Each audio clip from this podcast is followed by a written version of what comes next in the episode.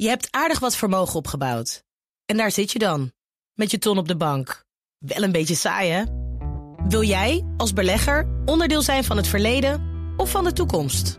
Bridgefund is een slimme fintech die een brug slaat tussen de financiële behoeften van ondernemers en van beleggers. Dus wie belegt bij Bridgefund krijgt niet alleen een mooie vaste rente, maar brengt ook ondernemers in beweging. Echt waar, met die ton kan je zoveel betere dingen doen. Bridgefund. Make money smile. BNR Nieuwsradio. The Big Five. Diana Matroos. Het einde van de coronapandemie komt in zicht. Dat zei de baas van de Wereldgezondheidsorganisatie onlangs. Prachtig natuurlijk. Maar ja, juichen we niet te vroeg? Zijn we echt bijna van die pandemie af? Is het al endemisch? En wat als die nieuwe variant toch opduikt. Deze week ga ik daarover in gesprek. En dat doe ik met vijf kopstukken in BNR's Big Five van corona in perspectief. We gaan trouwens ook terugblikken en brengen nieuwe dilemma's in beeld. En vandaag doe ik dat met Marjolein Kikkert. Zij is moleculair viroloog aan het LUMC in Leiden. Marjolein, welkom. Dankjewel. Ik ga het straks natuurlijk uh, helemaal met je hebben over toekomstige uh, varianten, nieuwe vaccinatierondes. Maar voordat we dat gaan doen, wil ik twee dingen van je weten. Die opmerking van de baas van de WHO, hè aan de ene kant, een soort blijdschap. Wij we zijn ook een beetje vergeten uh, wat het allemaal is met corona. Het lijkt echt een beetje voorbij. Aan de andere kant zie je Duitsland die continu hierover berichten. Hoe gerustgesteld ben jij? Nou, ik denk dat inderdaad de kans heel groot is dat we nu aan de staart van deze pandemie bezig zijn. Dus het einde, inderdaad. Hè. Het komt door de. Nou ja, we, we zijn inmiddels als mensheid gewend aan dit virus geraakt. En dat heeft een voordeel, dat, dan heeft het minder impact. Maar ja, het blijft zo dat virologie is onvoorspelbaar. En je weet nooit wat er precies gaat gebeuren. En theoretisch kan er dus nog van alles gebeuren. Ja, de kansen worden steeds lager. Maar nou ja, dus vandaar mijn, mijn enige reserve. Uh, hoewel ik heel graag wil geloven dat we inderdaad uh, een betere tijden tegemoet gaan. En dat hopen we allemaal met jou natuurlijk. Het tweede wat ik van je wil weten, want we gaan ook uh, nou ja, tijdens deze uitzending helemaal terugblikken ook. Kijken wat de lessons learned zijn. Maar even ook persoonlijk voor jou, helemaal terug naar het begin. He, we gingen in lockdown en je bent een fanatieke zangeres. ja, dat klopt. Hoe was dat voor jou persoonlijk, dat moment? Ja, nou ja, dat is, voor iedereen was dat heel vervelend. En voor mij ook. En, en heel surrealistisch ook. Zo van, jeetje, dat hebben we nog nooit meegemaakt. Dus dat was, ja, en inderdaad, die periode voor mij was vooral van het, vanuit het werk heel erg druk natuurlijk. Dus ja. ik heb uiteindelijk ook helemaal geen tijd gehad om na te denken over dat ik geen optredens meer had. Nee, of dat was weet eigenlijk je? niet zo belangrijk. Nee, dus, uh, dus, maar goed, toen het eenmaal wat, uh, wat beter werd, hè, dus de afgelopen maanden, dan, uh, oh, ik vind het wel heerlijk. Heerlijk dat het, weer mag. Gaat, precies. Goed. Ja. we gaan alle dingen bespreken natuurlijk. wel of geen uitbreiding, mondkapjes, wel of geen handen schudden. Wij hebben in ieder geval handen geschud vanmorgen. Maar ja. ik merk ook dat iedereen er wat anders in staat. Merk je ook een beetje ook die onrust? ja, ja mensen zijn nog inderdaad wat voorzichtig. En uh, het verschilt verschrikkelijk per persoon, zeg maar, hoe die ermee omgaat. Sommigen willen weer volledig geknuffeld worden en zo. En anderen die hebben nog zoiets van, nou, laat maar even. Dus dat is wel logisch, denk ik, in dit stadium. Ja, ik denk dat hier de kettingvraag ook uitstekend bij past. Uh, onze gasten stellen elkaar vragen via die kettingvraag. En in de vorige aflevering was Zweder van Wijnbergen te gast. Hij is professor aan de Universiteit van Amsterdam en onafhankelijk adviseur van DNB. Hij was trouwens te gast bij mijn collega Paul van Liemt. Het was een Big Five over een advies aan Kaag uh, vanwege Prinsjesdag natuurlijk. En Zweden had deze vraag. Nou, het zijn eigenlijk heel veel vragen. Luister maar. We leven nu al verrassend lang met de Omicron-variant. Die variant van de pandemie van corona, die weliswaar heel besmettelijk is, maar toch minder ernstige ziektes lijkt te veroorzaken. Betekent dit dat we in een mildere fase komen? Uh, komt er ooit nog een volgende variant en gaat die dan misschien nog besmettelijker, maar nog lagere mortaliteit leveren? En wordt het langzamerhand een soort achtergrondziekte? Of moeten we ons zorgen maken over weer een oplaaiing met drama's en, uh, ICU's die helemaal vol zitten en zo?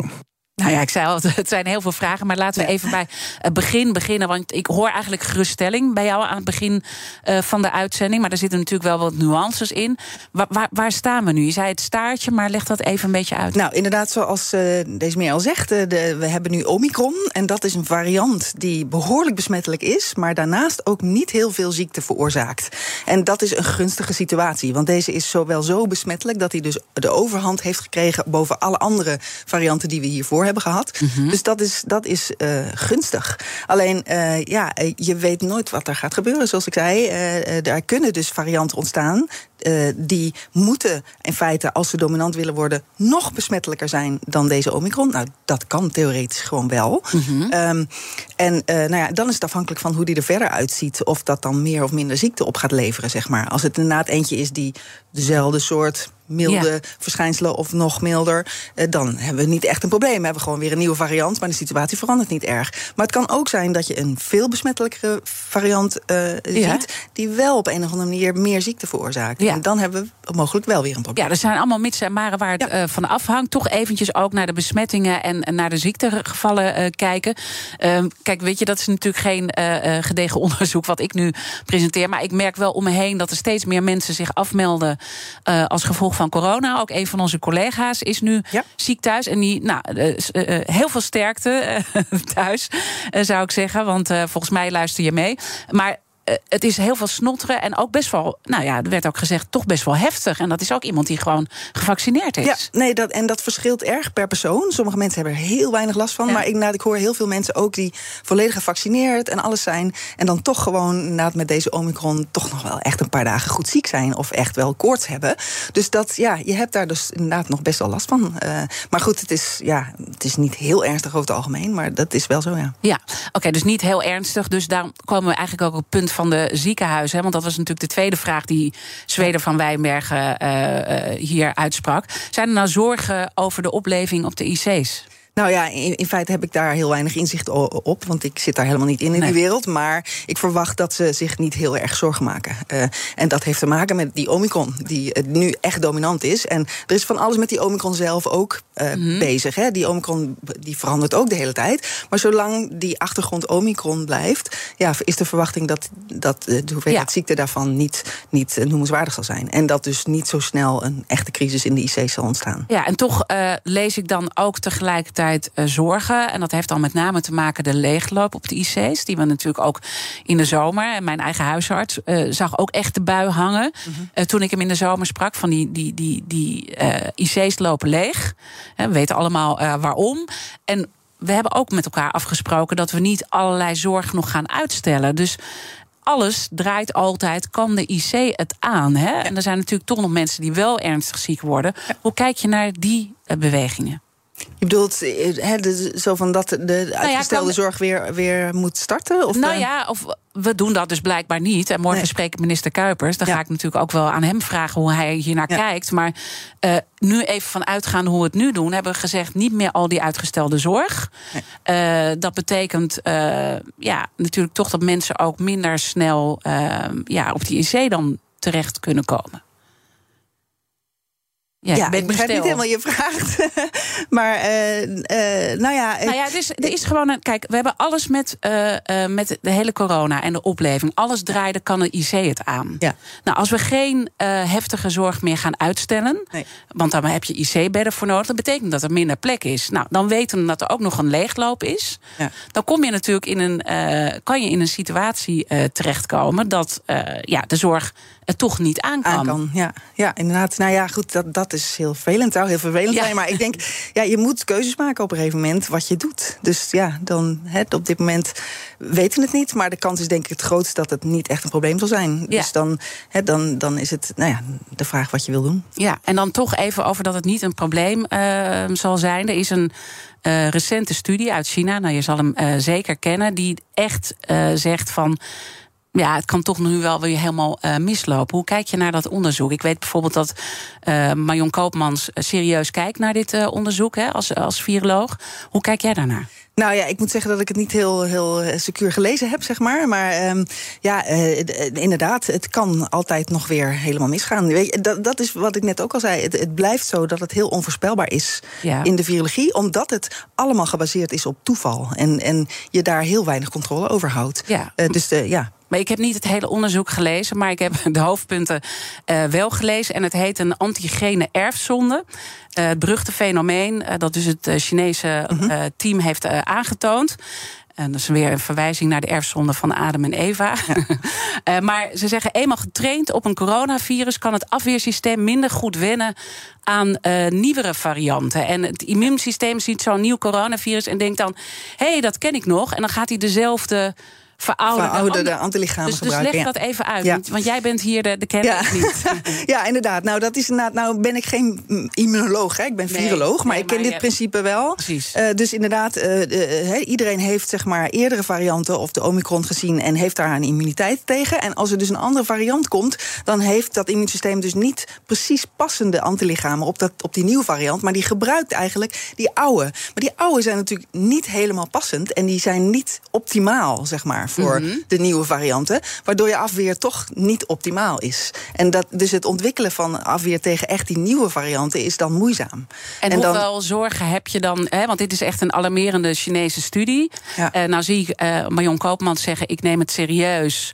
Eh, maar ze heeft ook wel wat punten tegenover te brengen dat het misschien niet echt gefundeerd is wat ze hier eh, aantonen. Hoe, Ja. hoe kijk jij daarnaar? Ja, nou ja, dat, dat, dat blijft altijd moeilijk. Want we kunnen niet kijken in hoe, hoe zij precies dingen hebben gedaan. Nee, en welke wel conclusies. Hè, dat is heel lastig. Eh, dit principe bestaat, dat weten we dus.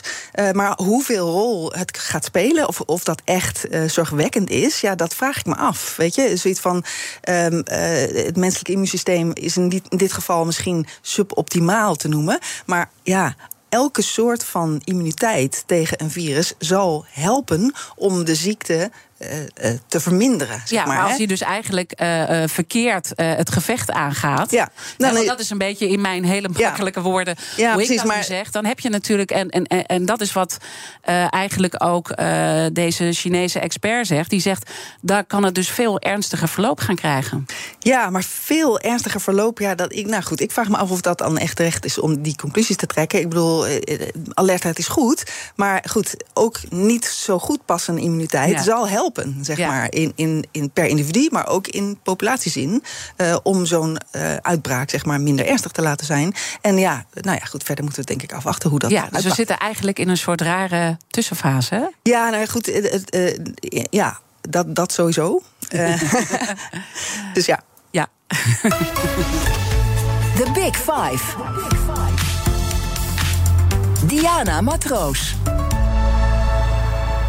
Mijn gast vandaag is Marjolein Kikkert. Zij is moleculair viroloog aan het LUMC in Leiden. Ehm, ja, in deze hele, nou ja, Twilight Zone klinkt misschien een beetje raar... maar we zitten in een tussenfase. En je zat een beetje te twijfelen wat je zou zeggen... maar je zei eigenlijk, ja, toch ja. Hè? Ja. We weten het gewoon niet zo goed. Nee. En dat is natuurlijk ook eh, in de wetenschap zo. Soms weet je, je heb je niet alle eh, antwoorden. En het kan dus om allerlei redenen nog alle eh, kanten op gaan. Overigens vind ik dan wel bijzonder dat Duitsland hier zo actief eh, naar buiten toe aan het communiceren is. En dat die dus echt eigenlijk die zorgen heel erg benoemen. Ja. En dat we hier een beetje mellow zijn. Ja. Is dat, is dat niet gek? Want wij volgen altijd Duitsland. Ja, op zich wel. Maar ik denk, als ik zo terugkijk naar Nederland de afgelopen twee jaar, is dat ook een beetje de trend geweest. Hè? Zoiets van, we denken heel snel van. Nou, het zal wel meevallen of zo. En we waren natuurlijk relatief altijd heel laat met van alles. Ja. En dus dat past wel weer bij hoe we in Nederland blijkbaar tegen dingen aankijken. En ik moet zeggen dat ik persoonlijk ook een beetje die neiging heb. Eh, en nu ook. Zoiets Ja. van, weet je, de kans dat dit nu echt ernstig uit de hand gaat lopen dit seizoen, is denk ik gewoon niet zo groot. Eh, gewoon omdat we die Omicron hebben. En als ik dus kijk naar wat er gevonden wordt, hè, dus Ja. wereldwijd is er surveillance op al die virussen die men ziet. En dus Ja. het wordt allemaal gesequenced. Dus de, de co- code beta- bepaalt om te zien welke variant we mee te maken hebben. Allemaal nog Omicron. Nou ja, als eh, dat zo blijft, Ja. eh, dan denk ik dat het echt meevalt. Ja, zeg maar. en, en dan citeer ik toch eventjes wat dingen die ik eh, gewoon, eh, ja, wij met de research allemaal eh, zijn tegengekomen. En nogmaals, als ik al die varianten, dan denk ik, ik snap er helemaal niks van. Dus ik leg het graag bij jou voor. Eigenlijk wordt hier gezegd, was volgens mij in de Volkskrant, de ontdekking komt terwijl er aan de horizon een complete dierentuin opdoemt van nieuwe ondersoorten van de Omicron-variant. En dan gaat het om de BA2, nou 75, en zo komt er een heel rijtje. Vooral in India is er sprake van een heuse explosie aan varianten. Die hebben weliswaar gemeen dat ze allemaal tot de Omicron-familie behoren... en dus minder ziekmakend zijn. Maar ook dus dat antistoffen daar minder vat op hebben. En dat is natuurlijk het onvoorspelbare in deze, in de fase waar we nu zitten. En dan zeg je, wij zijn altijd een beetje laissez-faire. En dat ben ik misschien zelf ook. Is dat verstandig? Ja, nou, ik, ik denk op zich dit principe, dus die, die omicrons zijn het. En er gebeurt van alles met die omicron, want zolang er infecties zijn, Ja. zijn komen daar variaties op. Maar het blijft omicron. En dat betekent dat de immuniteit die iemand heeft, of die een populatie heeft tegen Omicron, heus goed zal werken. Tegen ook die varianten, zolang het Omicron-achtergrond is. Dus de kans dat daar mensen echt nog heel ernstig ziek van worden, is denk ik gewoon laag. In ieder geval in grote getalen zal dat echt niet waarschijnlijk zijn. In ieder geval kunnen we ons weer va laten vaccineren hè, vanaf ja. uh, 19 september. Er is nog niet heel veel animo voor. En ja. we horen er ook eigenlijk. Ik bedoel, ik, ik vroeg het hier om me heen. Heb jij de campagne gezien? Nee. nee. Uh, is, is dat niet raar? Ja, ik, vind ik zelf ook een beetje. Ik heb ook zoiets van, ho, ik weet het toevallig natuurlijk, maar zoiets van, mm-hmm. ik merk ook dat het niet heel veel aandacht krijgt. En om me heen heb ik ook mensen die mij natuurlijk vragen dan, wat moet ik nou, nou moet ik dat nou weer doen? En hoe zit het nou? En hoe wordt dat geregeld? Ja, het is een beetje onduidelijk, vind ik. Ja, ja. En, en, heb je enig idee waarom dat is? Ik bedoel, ik ga het natuurlijk ook aan de minister vragen morgen. Ja, nee, geen idee. Nee, geen idee. Ja, misschien heeft men zoiets van: nou, we hebben dit klaar liggen en mensen kunnen dit doen, maar we verwachten niet dat het essentieel is om een heftige crisis te voorkomen. Dus we laten het aan de mensen of ze die keuze willen maken om die booster te nemen. En dat is eigenlijk dus typisch Nederlands, hè, hoe wij hiermee uh, omgaan. Van uh, laten gewoon de regie ja. bij de Nederlanders zelf. zelf. Vind je dat een goed idee? Nou, dat is uh, soms heel fijn, dat is Nederland. Maar aan de andere kant, in andere gevallen is dat natuurlijk niet zo slim. Als het echt gewoon van belang is dat men, zoveel mogelijk mensen zo'n vaccinatie, hè, zoals in het begin van de pandemie, ja. was dat echt heel belangrijk. En toen hebben ze heel veel dingen, ja, dan kan je wel zeggen dat ze, dat, dat wel beter had gekund. Ja, en dat uh, dingen te laat kwamen. Dat dingen te laat kwamen en dat er te weinig goede informatie is gegeven aan mensen om te zorgen dat ze snapten dat het echt belangrijk was. Ja. ja. En ja. Ja, ja de situatie is nu misschien wat anders. Uh, ik, ik, denk uh, dat het zeker gunstig is als veel mensen die booster nemen. Uh, maar ja, dat het, dat het ook geen, geen maatschappelijke crisis zal opleveren als er weinig mensen een booster nemen. Ja, en, en met name jongeren, die, die zijn helemaal, hebben ze geen animo. Ik merk het trouwens ook aan onze eigen kinderen die zeggen: we zijn er nu klaar mee hoor, mam. We gaan ja, dat, niet meer dat, doen. Dat geldt voor heel veel mensen. Ja. Nou ja, het is, verschil is, we gaan nu een seizoen in waarin zeker de verwachting is dat er een hoop meer infecties zullen voorkomen. Ja. Dus, en dat betekent voor veel mensen toch dat ze wel ziek worden. En dat ze dus wel een paar dagen thuis moeten blijven. Hè? Uh, nou ja, als je dat wil voorkomen dan, is die booster echt wel van nut. Want als je dat nu doet, dan ben je de komende twee, drie maanden, dus over dat seizoen heen, ben je beschermd tegen herinfectie. Dat is inmiddels duidelijk. Ja. Dus dat betekent dat je die vijf dagen thuis niet hoeft op te offeren, zeg maar. Dus dat is, dat is je winst. Ja, want die vijf dagen thuis, dat is nog steeds het geval. Als je ja. dus uh, uh, je test en je hebt corona, ja. dan moet je nog vijf dagen thuis blijven. Is dat nou terecht als je eigenlijk dus zegt van onze immuniteit is enorm uh, omhoog gegaan? Ja. Is... Nee, ja, nee, daar heb ik inderdaad wel vraagtekens bij. Want dat is natuurlijk zo neergezet in een periode dat die vijf dagen inderdaad zo ongeveer het gemiddelde mm -hmm. was, dat je dan van het virus af bent. Maar ja, ik weet zelf uit mijn omgeving en, en persoonlijk ook, um, dat uh, als je uh, helemaal gevaccineerd en een en ook al één of twee keer een infectie hebt gehad, dan gaat het, gaat het soms heel snel. En ja, je kunt elke dag testen in feite. En op het moment dat je zo'n zelftest dat die negatief is, betekent het dat er heel weinig of helemaal geen virusdeeltjes meer in die neus zitten. Nou, dan is de kans dat jij het nog kan overdragen ook heel erg klein. En dan zou je kunnen zeggen, als je je goed voelt, is, het eigenlijk, ja. is er eigenlijk niks op tegen om dan gewoon weer aan het werk te gaan. En, en dat en, kan na soms twee, drie dagen al het geval zijn. En dan, dan denk ik, met alle economische problemen die ja. we nu hebben, is het ja. natuurlijk gewoon heel raar dat we deze maatregel dan ja, nog hebben. Nou, dat, dat, dat denk ik ook. Ik denk dat dat. Hè, er zijn andere landen waar inderdaad gewoon die zelftest uh, leidend is. Zo van als die negatief is, mag je weer aan het werk. En ja, dat is heel, heel rationeel. Dat is heel logisch. Dus uh, ja, in Nederland is er op een of andere manier ook een soort van uh, advies ingeslopen van ja, dat heeft geen zin om je te testen nadat je geïnfecteerd bent, want die test kan langer positief blijven. Ja, dat is inderdaad zo bij sommige mensen, maar bij de meeste mensen wordt dit dus vrij snel weer negatief. Ja. En als dat zo is, dan kan je echt zeggen, om, nee, want dan kan je echt zeggen, nou, de hoeveelheid virusdeeltjes in die neus is dan zo laag geworden dat dat je echt niet veel besmettingsgevaar ja. meer oplevert. Uiteindelijk moeten denk ik uh, werkgevers dit ook samen met hun personeel ja. dan toch ja, gaan bespreken. dat zou je kunnen denken. Als, als we dus niet van nee. uh, de minister te horen nee, krijgen, maar wie weet, uh, um, hè, kunnen we morgen het nieuws brengen dat die maatregelen aangepast worden toch merk ik ook tegelijkertijd dat er ook weer een nieuwe discussie over die maatregelen komt. Weer naar aanleiding van die alarmerende Chinese studie. Is er ook een andere viroloog, Mulder. -hmm. Die zegt: Ik vind eigenlijk dat we weer naar mondkapjes moeten in het openbaar vervoer. Ja. He, dus, dus ook hier merk je dat de wetenschap met elkaar ook weer toch in discussie eh, ja, is en niet ja. eenduidig is. Nee, nee, nou goed, dat zal altijd zo blijven. Want nogmaals, dit soort dingen, nou ja, hoe je er tegenaan kijkt, is natuurlijk verschillend. En ook, eh, en ook inderdaad, de voorspelbaarheid daarvan is gewoon, is gewoon heel lastig. Ehm, dus ja, ik zou zelf denken, dit virus is nu zo wijdverbreid in de hele globale populatie, inclusief Nederland, dat, dat ja, ik denk niet dat dat bij zal dragen, die, het herinvoeren van de mondkapjes op dit, op dit moment. Wellicht zal het inderdaad wel het aantal besmettingen wat kunnen indrukken. Dat Ja. kan. En dat zou economisch dan. hè? Precies, sowieso. Er zijn nog steeds kwetsbare mensen, hoewel dat er weinig zijn. En ik verwacht dat dat soort mensen ook niet zomaar met het openbaar vervoer gaan reizen. Want die weten natuurlijk ook wel hoe dat werkt.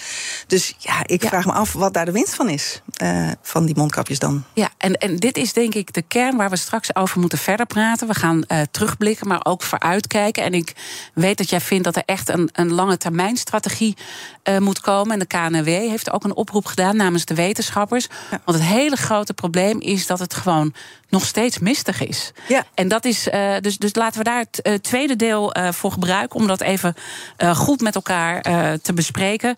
Straks praat ik verder met Marjolein Kikkert, moleculair viroloog aan het LUMC in Leiden. Over corona en de perspectieven die daarbij horen. Ook als het gaat over die lange termijn strategie. Blijf luisteren. Je hebt aardig wat vermogen opgebouwd. En daar zit je dan, met je ton op de bank. Wel een beetje saai, hè? Wil jij, als belegger, onderdeel zijn van het verleden of van de toekomst? Bridgefund is een slimme fintech die een brug slaat tussen de financiële behoeften van ondernemers en van beleggers. Dus wie belegt bij Bridgefund krijgt niet alleen een mooie vaste rente, maar brengt ook ondernemers in beweging. Echt waar, met die ton kan je zoveel betere dingen doen. Bridgefund. Make money smile. Duik mee in de wereld van ESG.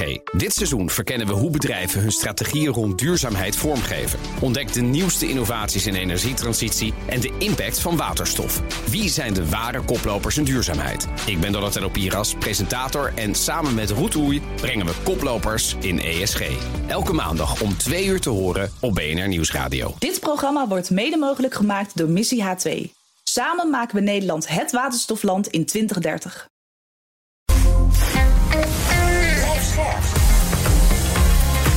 BNR Nieuwsradio. The Big Five. Diana Matroos. Welkom bij het tweede halfuur van BNR's Big Five van corona in perspectief. Morgen praat ik met Ernst Kuipers, minister van Volksgezondheid, Welzijn en Sport. Abonneer je alvast op onze podcast, want dan weet je dat je zeker geen aflevering mist. En mijn gast vandaag is Marjolein Kikkert. Zij is moleculair viroloog aan het LUMC in Leiden. En het komend half uur wil ik in ieder geval nog twee onderwerpen met je bespreken. Namelijk hoe de toekomst eruit ziet, of zou moeten zien. Eh, en mogelijk andere virusuitbraken die nou ja, route in het eten kunnen gooien. En een terugblik op de COVID-pandemie. Dat gaan we als eerste doen, eh, die terugblik. Maar niet voordat we nog één dingetje afhechten over dat vaccin. Hè, want we hebben wel al over gesproken. Dat kan eh, vanaf de 19e. Maar misschien nog goed om uit te leggen dat het een aangepast vaccin is. En er zijn ook weer mensen die daar weer eh, zorgen over hebben. Kan je eindeloos blijven prikken? Of is dit vaccin nou eh, niet weer onveilig of niet? Kan je daar nog iets toelichting over geven?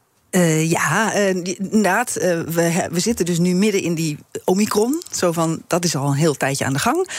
En die is een beetje anders dan eerst, hè, waar het mee begon. En alle vaccins die we tot nu toe hebben gehad... die waren gericht tegen die oudere varianten. Dus echt de eerste, zeg maar. Nou, zo'n boost met zo'n oud vaccin... helpt nog steeds goed om, om tegen Omicron ook, zeg maar. Het, het beschermt je wat beter tegen Omicron. Maar het idee is, we hebben nu eigenlijk Omicron... dus die vaccins zijn nu aangepast aan Omicron. Dus die, daar zitten veranderingen in die beter passen op de Omicron-variant. Zodat eh, zo'n vaccin eh, nog beter zou kunnen werken. Dus daarom zeg jij ook, doe dat toch wel, dat ja, eh, op vaccineren. zich niet zozeer omdat het een eh, aangepast iets is, maar eh, een booster helpt, zelfs met de oude vaccins, maar ook met de aangepaste. En het idee is, en daar is nog niet heel veel data over, dat zo'n aangepast vaccin, omdat het toch beter past op wat we nu eigenlijk om ons heen zien, dat dat een betere reactie of een betere respons Ja. oplevert, dat je beter beschermd werd en misschien, misschien niet zozeer beter beschermd, maar wel wat langer beschermd zou kunnen zijn. Langer dan die drie Langer maanden. dan die drie maanden die met de oude boosters, zeg maar. Ja. Nou, dus dat, dat is een reden om te, om te zeggen van, nou ja, weet je, als je dit seizoen uh, zonder ziekte door wil komen, of zonder corona door wil komen, moet ik zeggen. Ja. Nou, dan is het toch slim om die booster te nemen, uh, die aangepaste, ja. dan wel de oude, want op zich, die oude werkt dus ook nog wel, uh, om te zorgen dat je niet ziek wordt. Ja, en dan zou je het eigenlijk een beetje kunnen vergelijken bijna met, met een griepprik of zo? Ja, nou ja, dat is natuurlijk al heel lang he, gezegd, sinds het begin zo van moeten we uiteindelijk elk jaar ook nog te, tegen corona gaan vaccineren, net zoals we dat tegen influenza doen.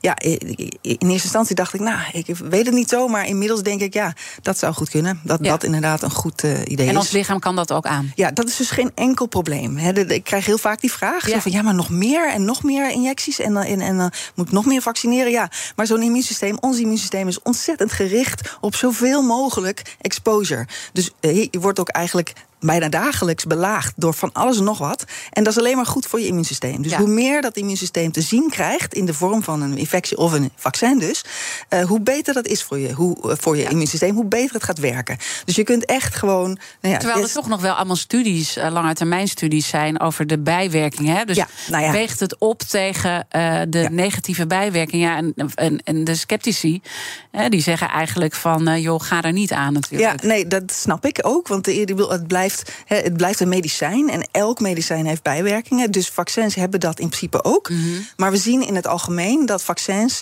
relatief gezien, bijvoorbeeld in vergelijking met, met heel veel andere medicijnen, heel weinig bijwerkingen geven. En ja, het probleem is dat dit medicijn natuurlijk zo wijdverbreid wordt gebruikt dat die hele zeldzame bijwerkingen dat je die toch gaat zien. En dat maakt natuurlijk dat mensen daar dan zich zorgen over maken, maar in feite zijn die kansen ontzettend laag. Ja. He, en, en dan in de medische wetenschap met alles natuurlijk wat je Ja, dat is alles. En, en heel veel mensen nemen medicijnen waarbij ze veel meer kans hebben op, op ernstige bijwerkingen, maar daar niet bij nadenken. En dat Want, ook niet lezen. En dat ook niet lezen misschien. Nee. Nou ja, dat, dus dat is een beetje defect. Ja. Of, of misschien ook soms niet, want nee, misschien je altijd. Nee, daarom. Hè. Maar goed, bij vaccins is dat natuurlijk wat meer in de picture, omdat zoveel mensen dat ja. dan nemen.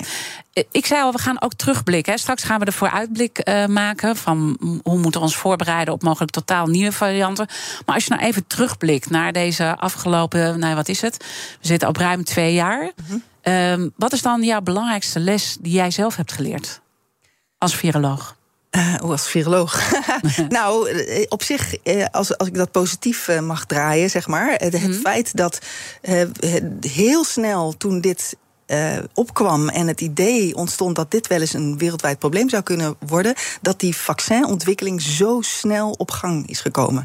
En dat we op die manier zo snel werkzame vaccins in elkaar hebben kunnen zetten. Uh, en dat komt door die achtergrond aan onderzoek die toch steeds door is gegaan de afgelopen decennia, ook op corona, zodat we heel snel begrepen wat we moesten doen om een goed vaccin te maken.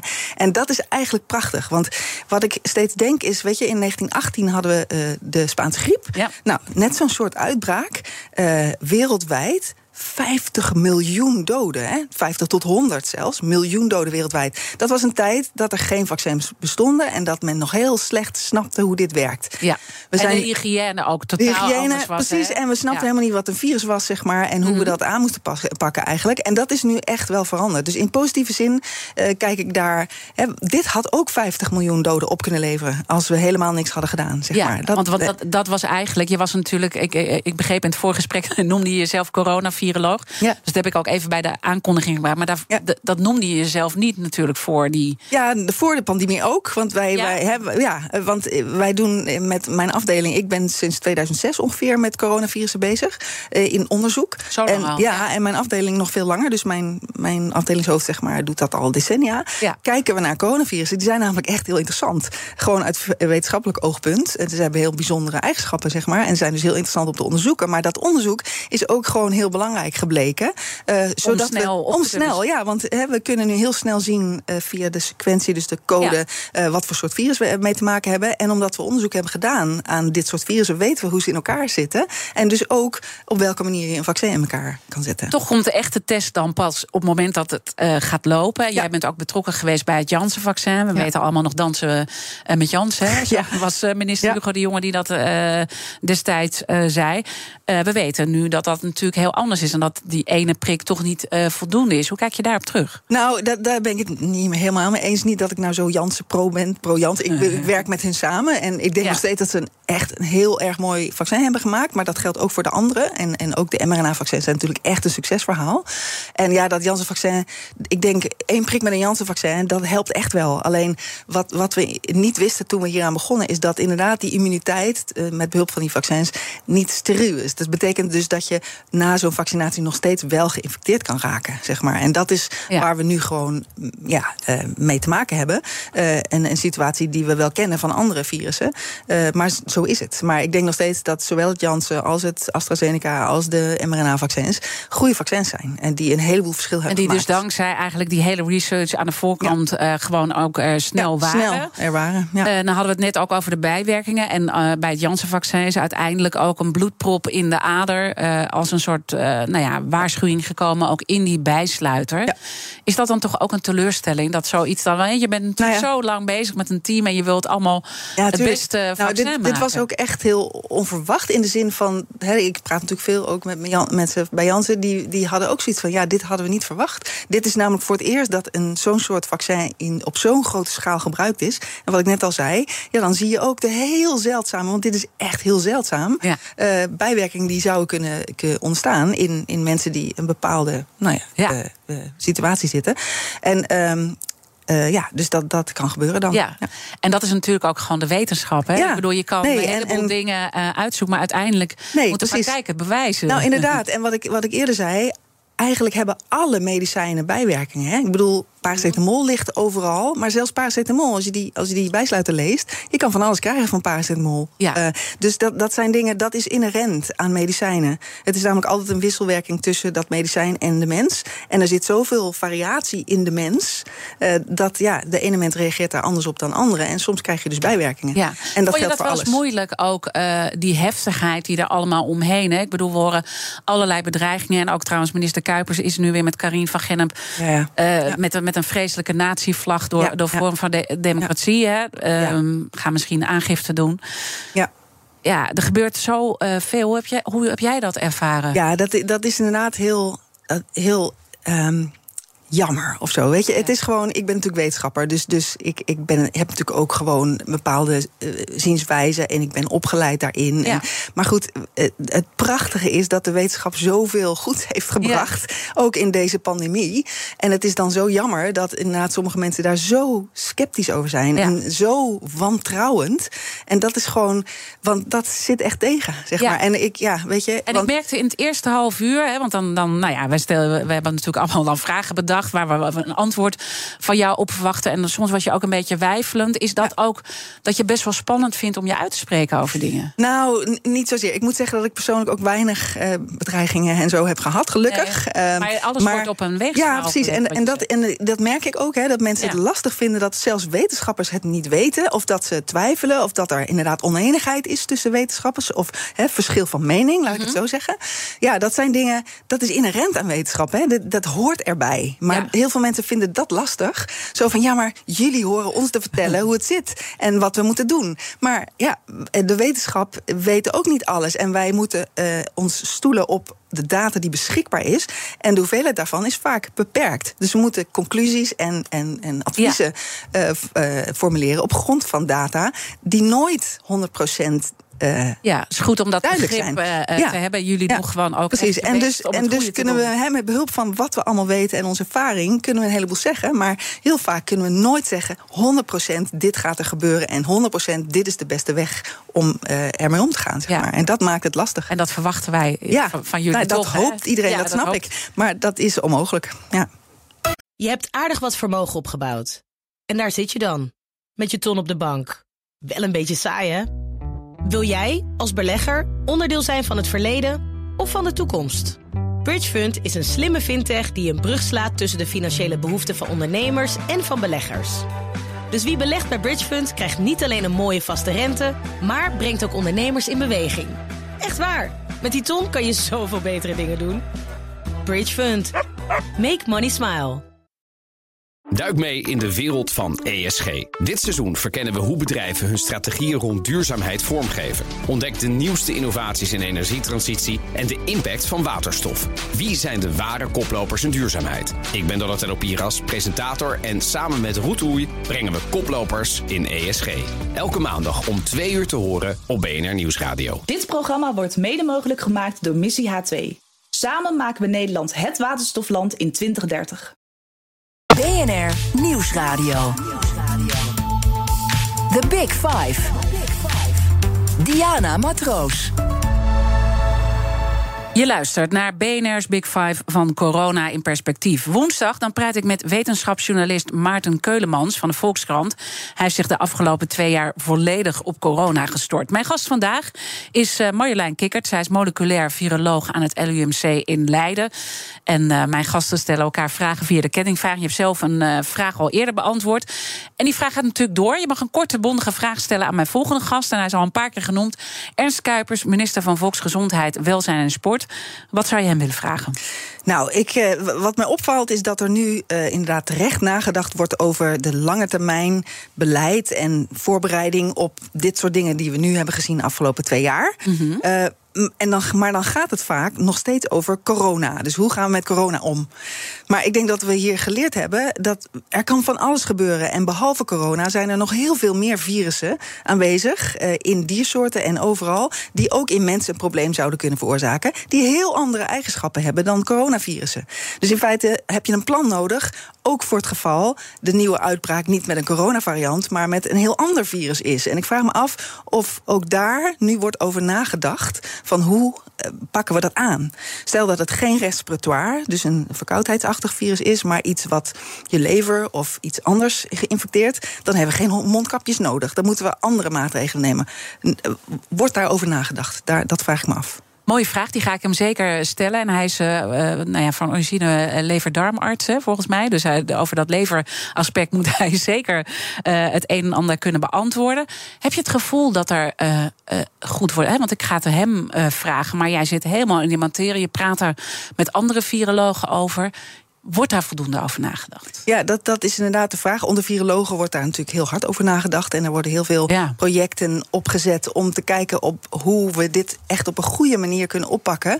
Om echt beter voor te voorbereid te zijn op de toekomst, zeg maar. Um, maar uh, ja, vanuit regeringen en zo merk je, ja, het is natuurlijk toch inherent aan regeringen die vier jaar zitten, dat ze relatief korte termijn gedachten hebben. En dat die echte lange termijn. Want ja, mm -hmm. zo'n soort uitbraak met een wat we in, de, in onze vakgebied wel eens de disease X noemen. Dus zo van, we weten niet wat er gebeurt, maar dat er een keer iets gebeurt, dat is heel erg waarschijnlijk. Maar het kan over een half jaar zijn, maar het kan ook over 50 jaar zijn. Weet je, en dat maakt dat het, het natuurlijk heel lastig. Ja, maar we moeten een keer, het. precies, maar we moeten een keer beginnen als maatschappij of als, als, als wereldpopulatie misschien wel, om ja, daar wat meer energie in te steken. Want ik denk, ja, we, hè, we hebben nu gezien hoeveel impact dit heeft mm -hmm. op de globale bevolking.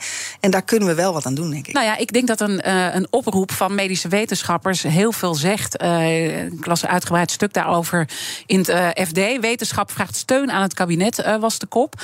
En de medische wetenschap is onvoldoende toegerust op het beteugelen van een volgende pandemie. Dat stelt een adviesorgaan van de sector. En dat is dan allemaal, loopt dat via de Koninklijke Nederlandse Academie van Wetenschappen, de KNAW.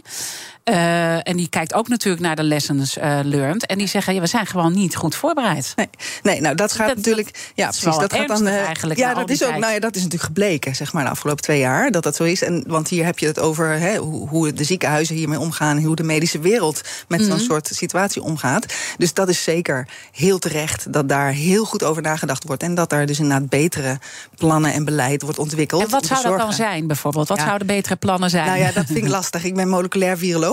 Ja. dus, nou ja, je ik, noemde eerder de data, hè? En die data. Uh, ja, nou, dat, dat is, nou goed, dat gaat meer over inderdaad het, het in de gaten houden van wat er in de wereld gebeurt qua virussen. En dan heb je dus over surveillance. Mm -hmm. uh, dus kijken van wat, wat gebeurt er in diersoorten. Uh, wat vinden we daar aan sequenties? Dus aan welke soort virussen komen daar op, bijvoorbeeld? En zijn die mogelijk in staat om ook mensen te infecteren?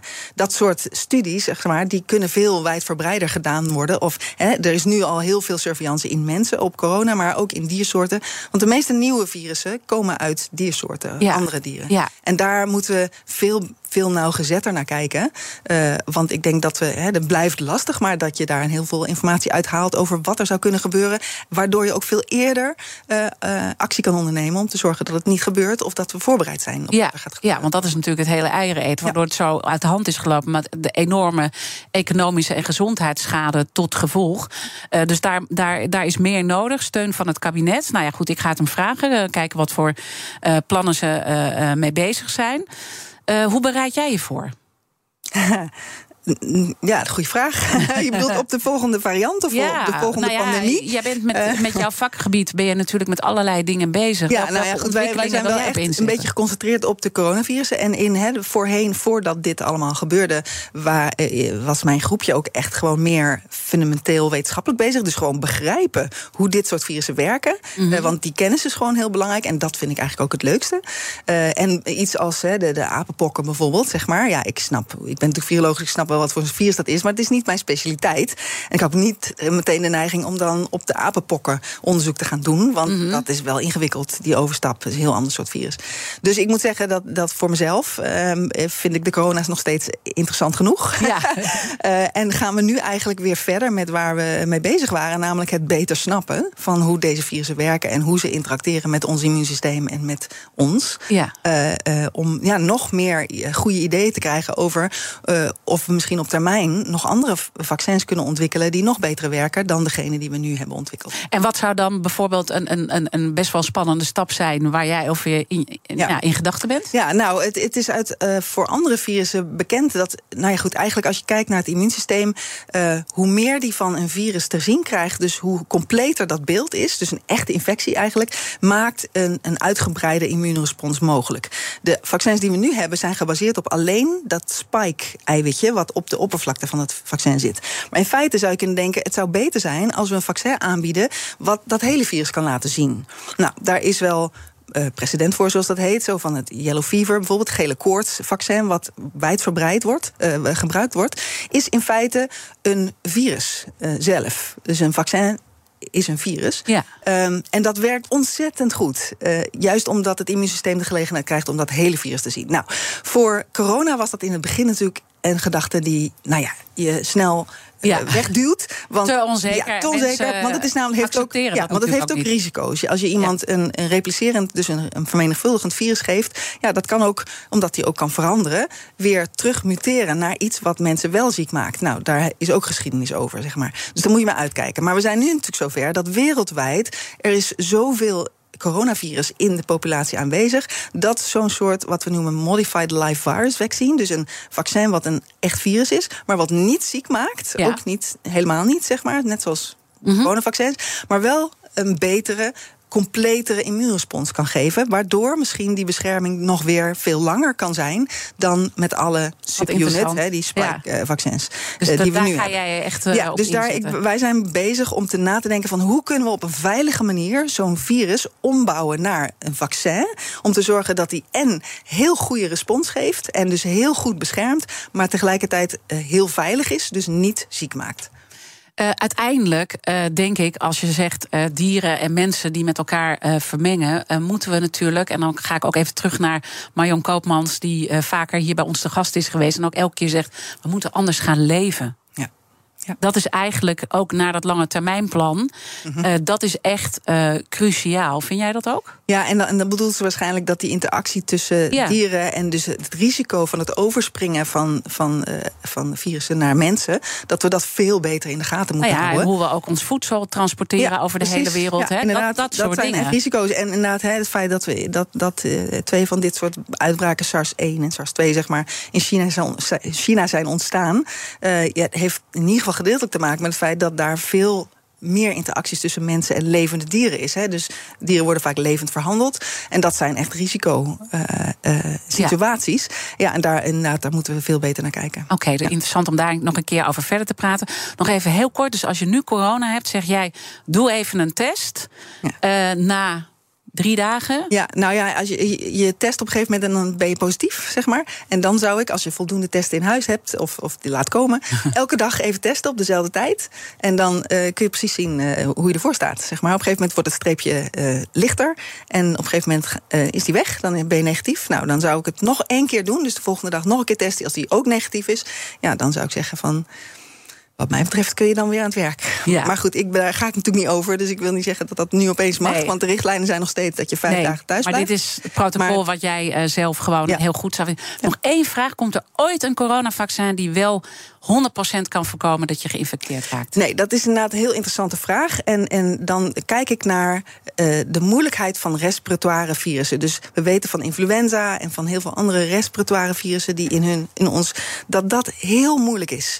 En dat heeft te maken met het soort immuniteit wat je in je slijmvliezen hebt of in, in dat gebied hebt, wat gewoon heel lastig steriel te maken is. Oftewel, uh, je, ja, je houdt altijd de kans dat je toch weer geïnfecteerd raakt. En dus ook voor een vaccin zal het waarschijnlijk echt heel moeilijk zijn tegen zo'n soort virus om volledig uh, beschermd te raken. En dan blijft het zo dat dat virus weer, ook al is dat zo, uh, zodanig kan veranderen dat het toch weer niet werkt. En hè, dat kennen we heel goed van de influenza.